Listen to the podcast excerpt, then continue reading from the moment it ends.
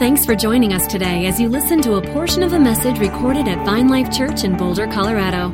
If you'd like to connect with us further, you can visit us online at www.vinelife.com. Monica.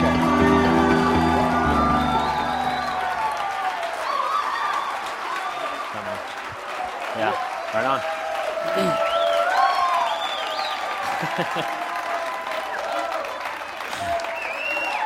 Morning, how you doing? Thanks for that. Yeah, you guys are crazy. Uh, you guys came and prayed for me during worship, and I was like, I don't know if I'm even going to be able to uh, talk today. I just getting blasted by God over here. So, but thanks for that. Before we move on, we've just had a ton of people graduate, and I, I wanted to honor the people that have been with me for a while and they're transitioning now into young adults with Harold and 303. And if you have graduated from high school, uh, I want you to stand up for just a moment. Could you stand with me? Okay.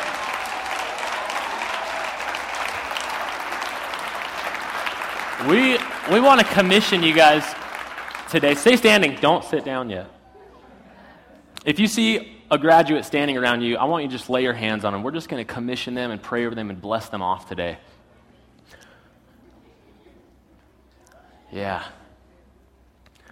God, we thank you. And just lift your voice up. Pray for them out loud. Don't, not just me, but God, we just, we just lift them up, God. We thank you for who they are and what you're sending them to do, God. We pray that you would clothe them in your presence and in your power.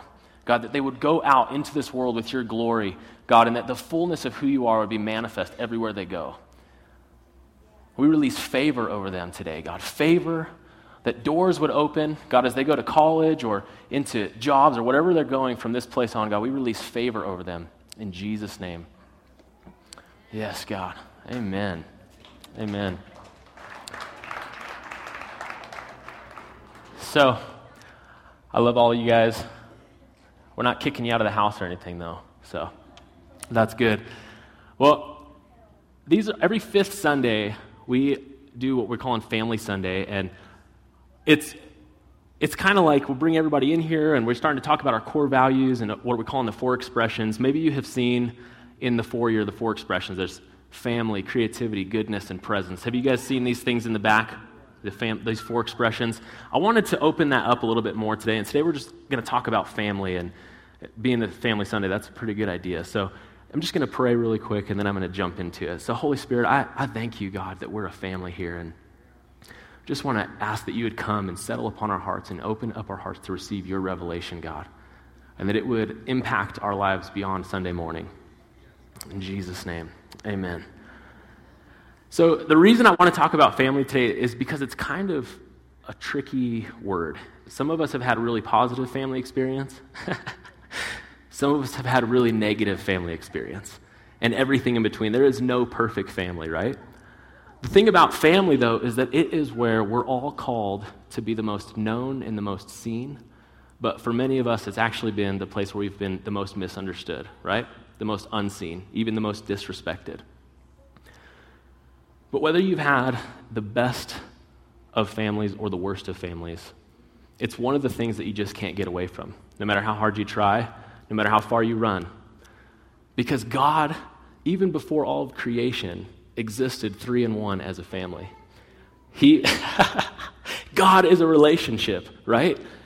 God, three in one, the Trinity, and He created us in His image, which means we can't get away from family, even if we tried. You see, in- independence is an illusion. We can just sacrifice that idol right now because there is nothing that is living that is not also dependent upon something else, right? Name one thing, and you win because it doesn't exist. With this idea that independence being illusion and that nothing living is living outside of a relationship with something else, we have to know that there is no fullness of life outside of family in Christ. It doesn't exist. If you want the abundant life that Christ has prepared for you, then it's going to have to happen in the context of community, relationship, and real friendships. Am I talking about physical family or spiritual family? Yes, I'm talking about it both. But there is something that happens when we come into Christ. Blood is thicker than water. That's true, right? You guys heard that before? But when we come into Christ, we become a part of a much thicker bloodline than we could imagine. It's the bloodline of his son, Jesus Christ. And this moves past brother, sister, mother, father. We now enter into a global family called the kingdom of God, the saints all across the world. And it's not just physical bodies. There's a whole host of saints called the cloud of witnesses, which are also our family. And they're just existing in heavenly realms, cheering us on right now. Even in this moment, they're peering in to everything that's happening in this room. I know that angels and creatures and all these things in heavenly places aren't human beings, but they're different species. But you know what? They're part of our family as well because they're part of our story and they're interacting with us every single day. Family is now something that is so much more vast than we could ever imagine, right?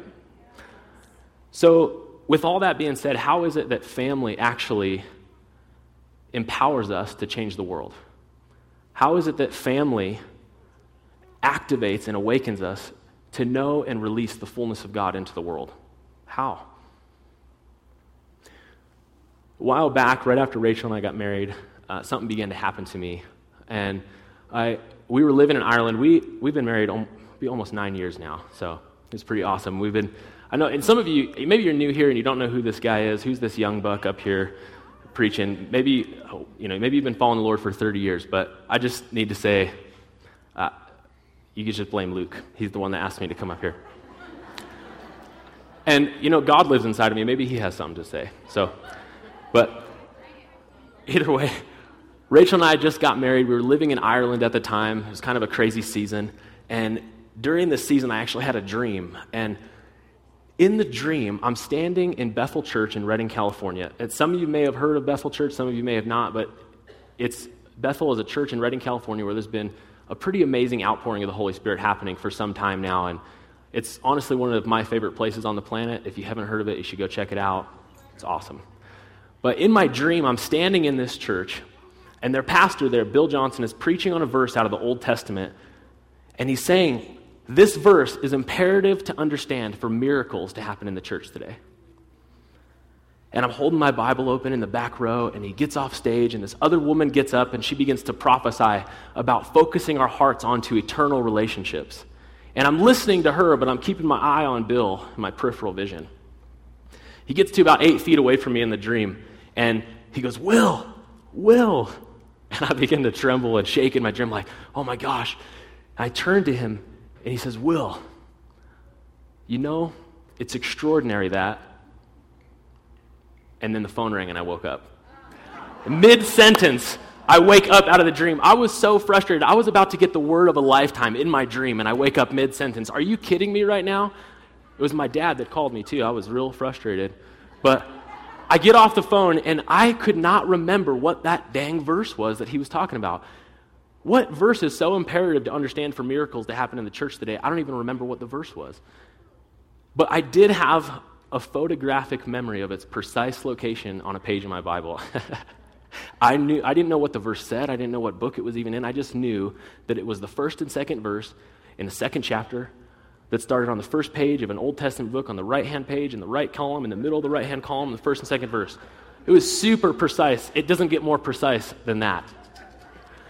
So I would run to my Bible, which was the Bible I was holding in the dream, and I go through each page of every, I'm like, I'm going to look at each, each first page of each Old Testament book until I find that exact verse. I need to find the verse that fits that criteria. And I went through each first page of each Old Testament book, and finally, I found one verse in my whole Bible that fit that exact criteria. It's 2 Kings chapter 2, verse 1 and 2. You can put it up on the screen. It talks about Elisha following Elijah to Bethel. Now, this is where I freak out because I love divine coincidence. I thrive on divine coincidence. It's how God speaks to me, crazy coincidences all the time.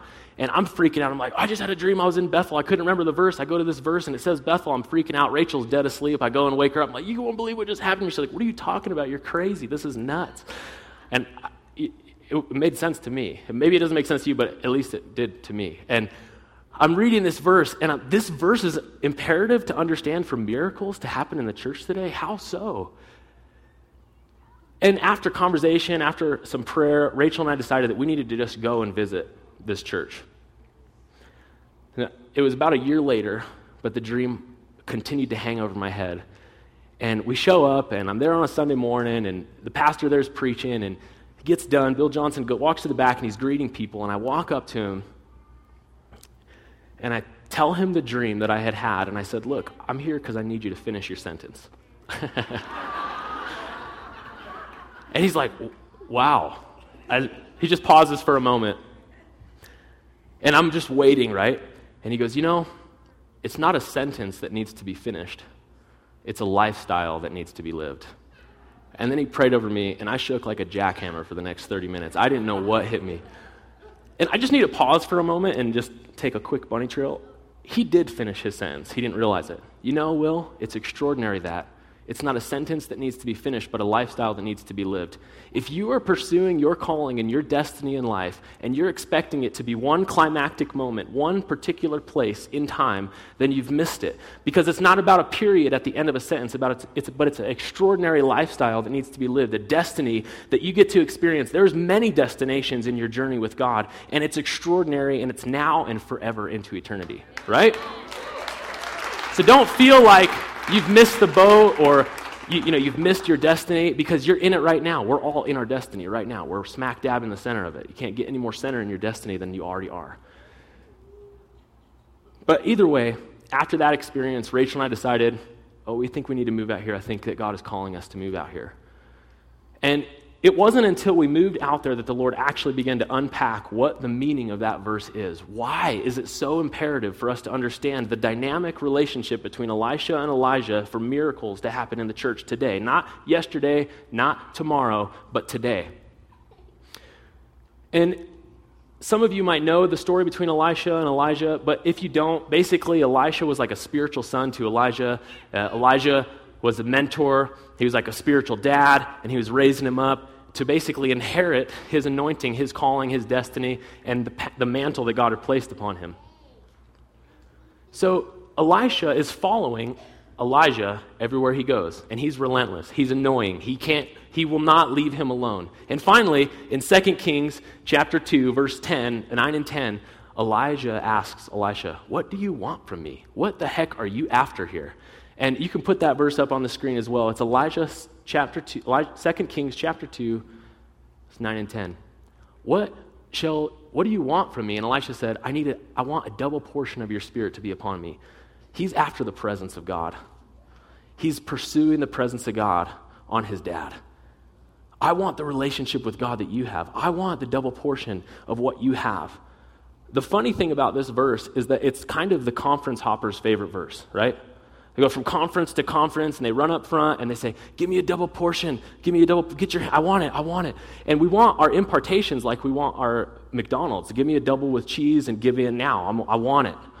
Right? Have you guys ever experienced? Hey, and I'm not knocking going from conference to conference to receive impartation and blessing because I've received major breakthrough, major spiritual impartation when I've gone to conferences and had people lay hands on me and amazing things happen, right?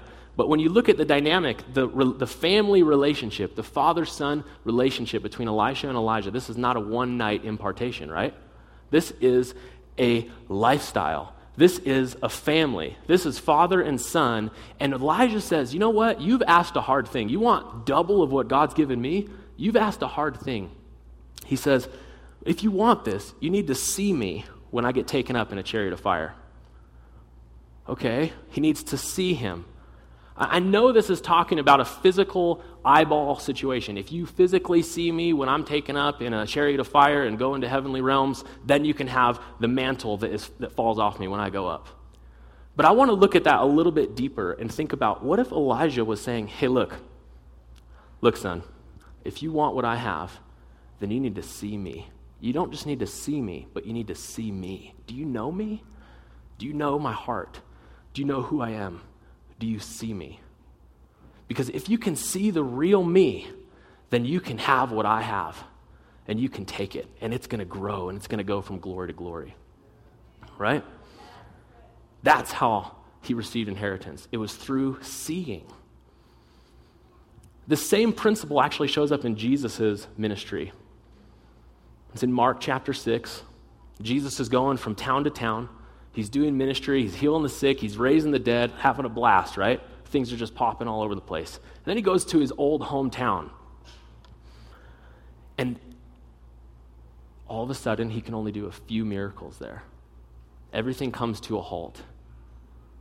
You see, the word familiar comes from the word family. And the people there were familiar with Jesus. They knew who he was. He was that carpenter guy, you know, the guy his, his mom conceived him out of wedlock. Yeah, who's this guy? Who you think you are, Jesus, to come and tell us what's true and to do miracles in our town? You think you're a prophet?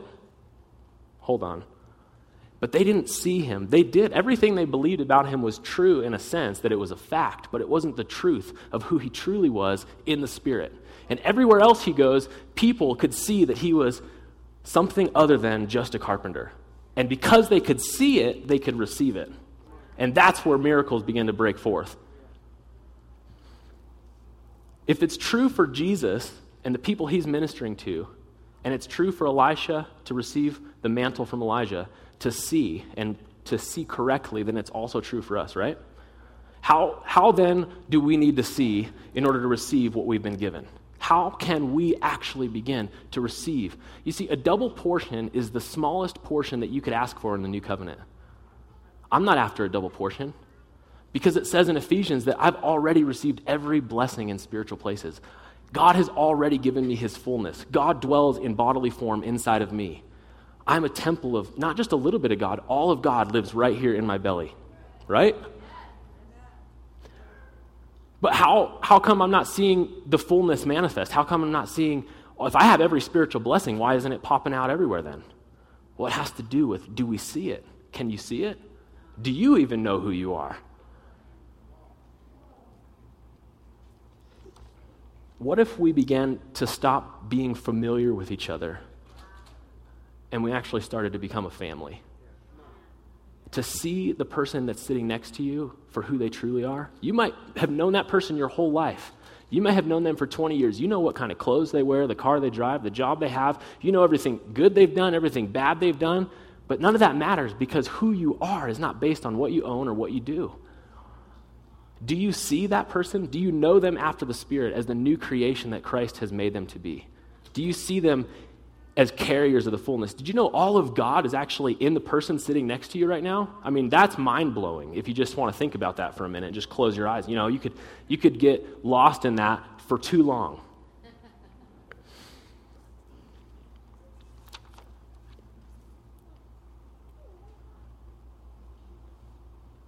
I believe the answer for this verse, for, for how we can begin to receive the inheritance that Christ has laid up for us right here in this room, is found in Ephesians chapter 1. Ephesians chapter 1. You don't need to turn there. We can put it up on the screen real quick.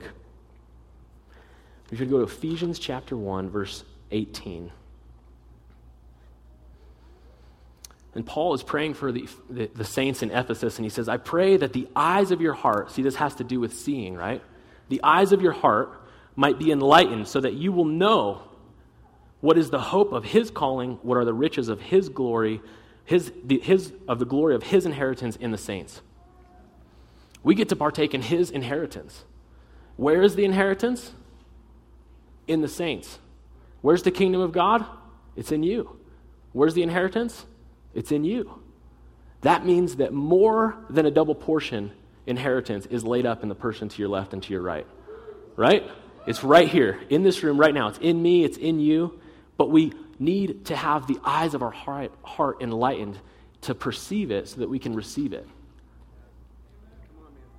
Okay?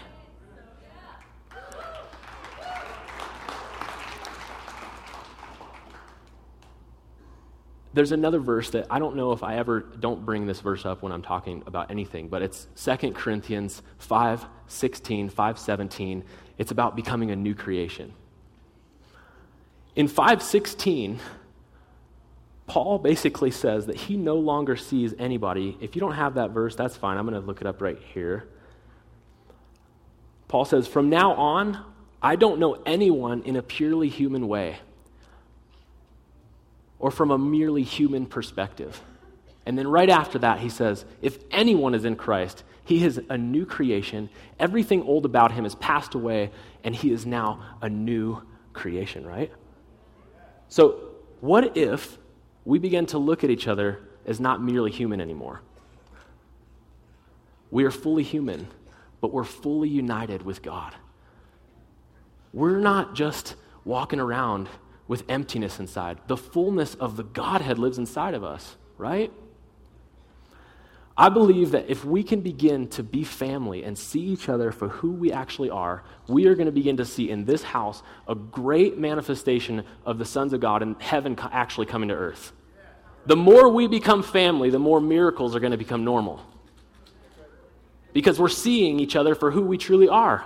And then that's allowed to actually come out and be made real. I'm not talking about just saying, yeah, I'm a new creation in theory somewhere in heavenly places. Somewhere out there in the spirit realm, I'm a new creation, but man, right here on the earth, I'm not talking about the potential you. Don't look at the person to your left and your right and say, I see your potential. No, because God sees reality. He sees you for you truly are right now in this very moment.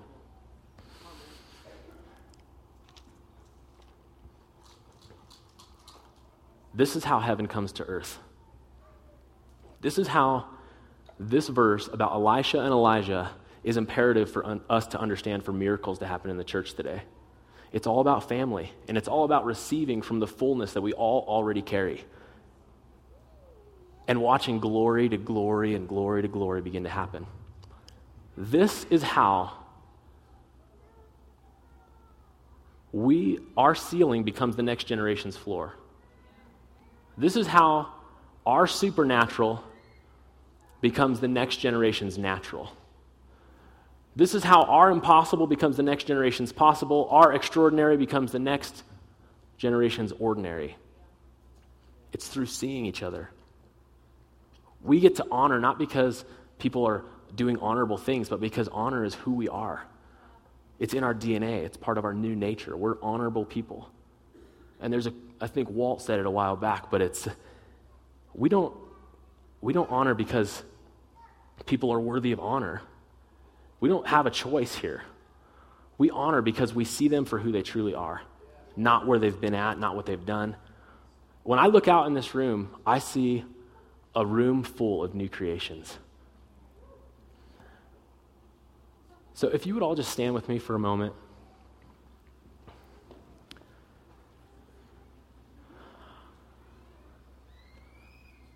I'm going to ask that God begins to open the eyes of our heart because this is not some key or 10 step process to enter into the glory or to receive your inheritance in Christ. This is really just about seeing your neighbor for who they truly are.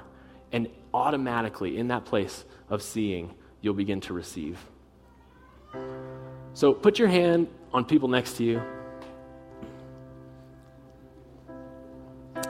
God, I pray that you would begin to open the eyes of our heart to see with your eyes, God, that you would begin to peer through our own eyes and show us how you see people, not based on their performance, not based on what they've done good or bad, but based on how you see them in heavenly places, God. That we would become a company of people that is true family, that's no longer familiar with each other according to the world, God, but according to who you say we are.